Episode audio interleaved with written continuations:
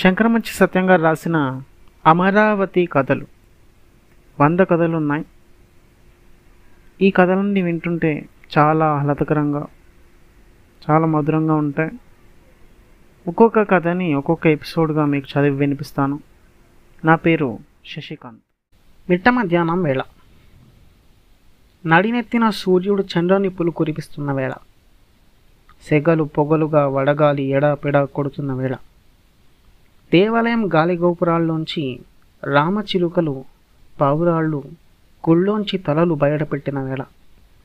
అలనాడు రాజావాసి రెడ్డి వెంకటాద్రి నాయుడు ఎత్తైన ధ్వజస్తంభాలకు శిఖరాలకు రాగిరేకుకు చుట్టింపించి ఆ రేకు మీద బంగారు పూత పూయించగా ఆ బంగారం ఎవ్వరు చూడని సమయాన దగదగా మెరుస్తున్న వేళ.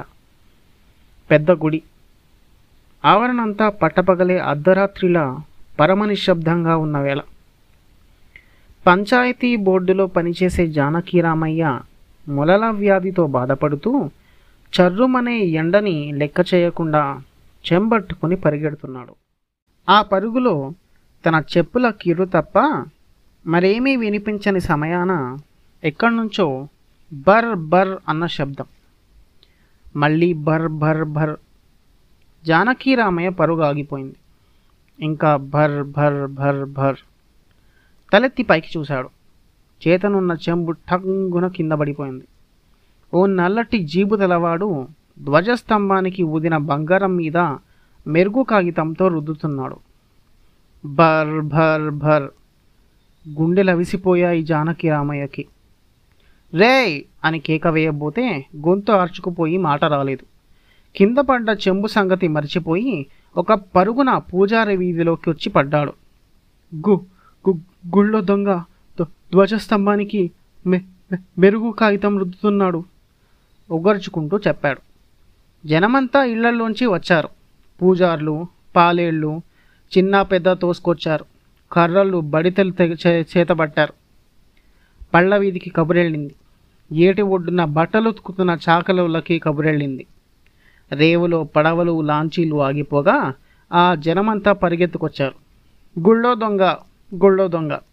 నిమిషాల్లో ఊళ్ళోకి చిచ్చులా పాగిపోయింది. దాదాపు రెండు వందల మంది జనం కర్రలు చేతబట్టి గుడిని ముట్టి ముట్టడించారు. గొప్ప ఆవేశం గొప్ప సరదా.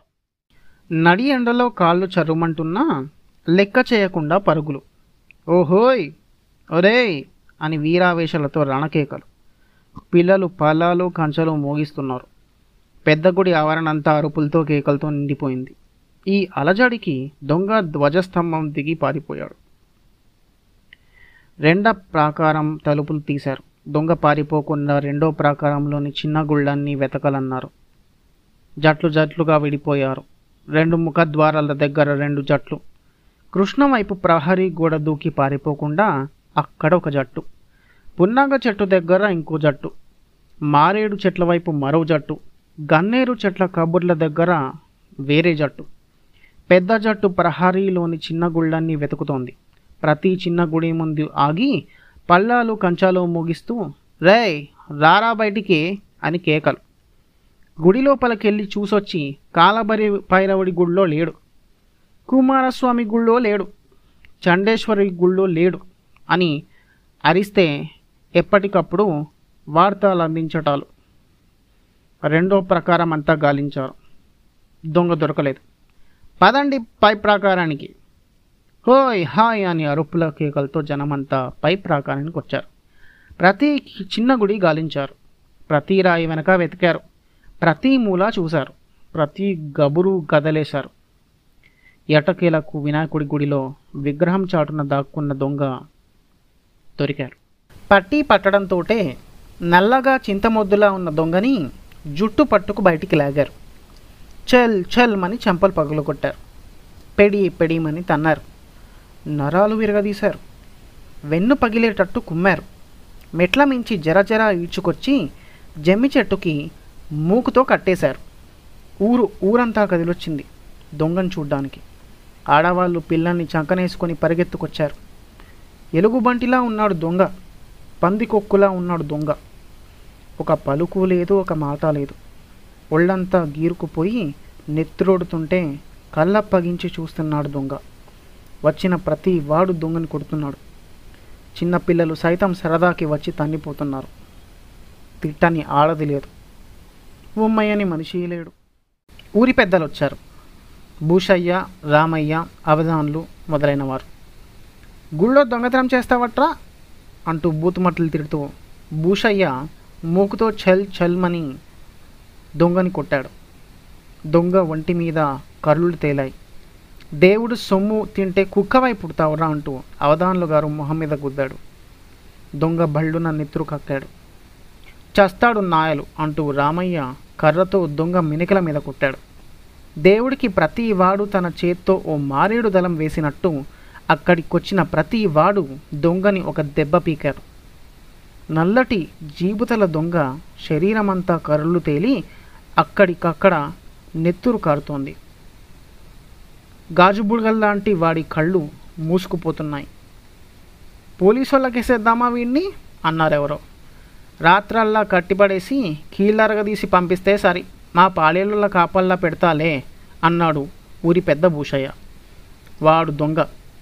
వాణ్ణి కొట్టాల్సిందే నరకాల్సిందే. ముక్కలు ముక్కలు చేయాల్సిందే. కాకులకి గద్దలకి వెయ్యాల్సిందే.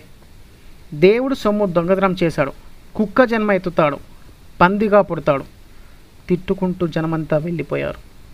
అర్ధరాత్రి దాటాక భూషయ్య స్వయంగా దొంగకి కట్లు విప్పి బూతులు తిడుతూ తెలివితేటలక్కర్లా అంటూ ఐదు పది రూపాయల నోట్లు చేతిలో పెట్టి శివరాత్రి వెళ్ళిన తర్వాత కనబడు అన్నాడు. వినాయకుడి విగ్రహం వెనకాల దాచిన బంగారు మెరుగు కాగితాల్ని వెనకటి వాటితో కలిపి భూషయ్య భోషాణంలో భద్రపరుచుకోగా కిరాయి దొంగ కునికినపాడు రేవు వైపు తూలుకుంటూ పోయాడు. కథ నచ్చిందా? నచ్చే ఉంటుందిలేండి. ఒకవేళ మీ కథ నచ్చితే కనుక ఇన్స్టాగ్రామ్లో శశి స్నిప్పెట్స్ అనే అకౌంట్ని ఫాలో అవ్వండి. మర్చిపోకండి.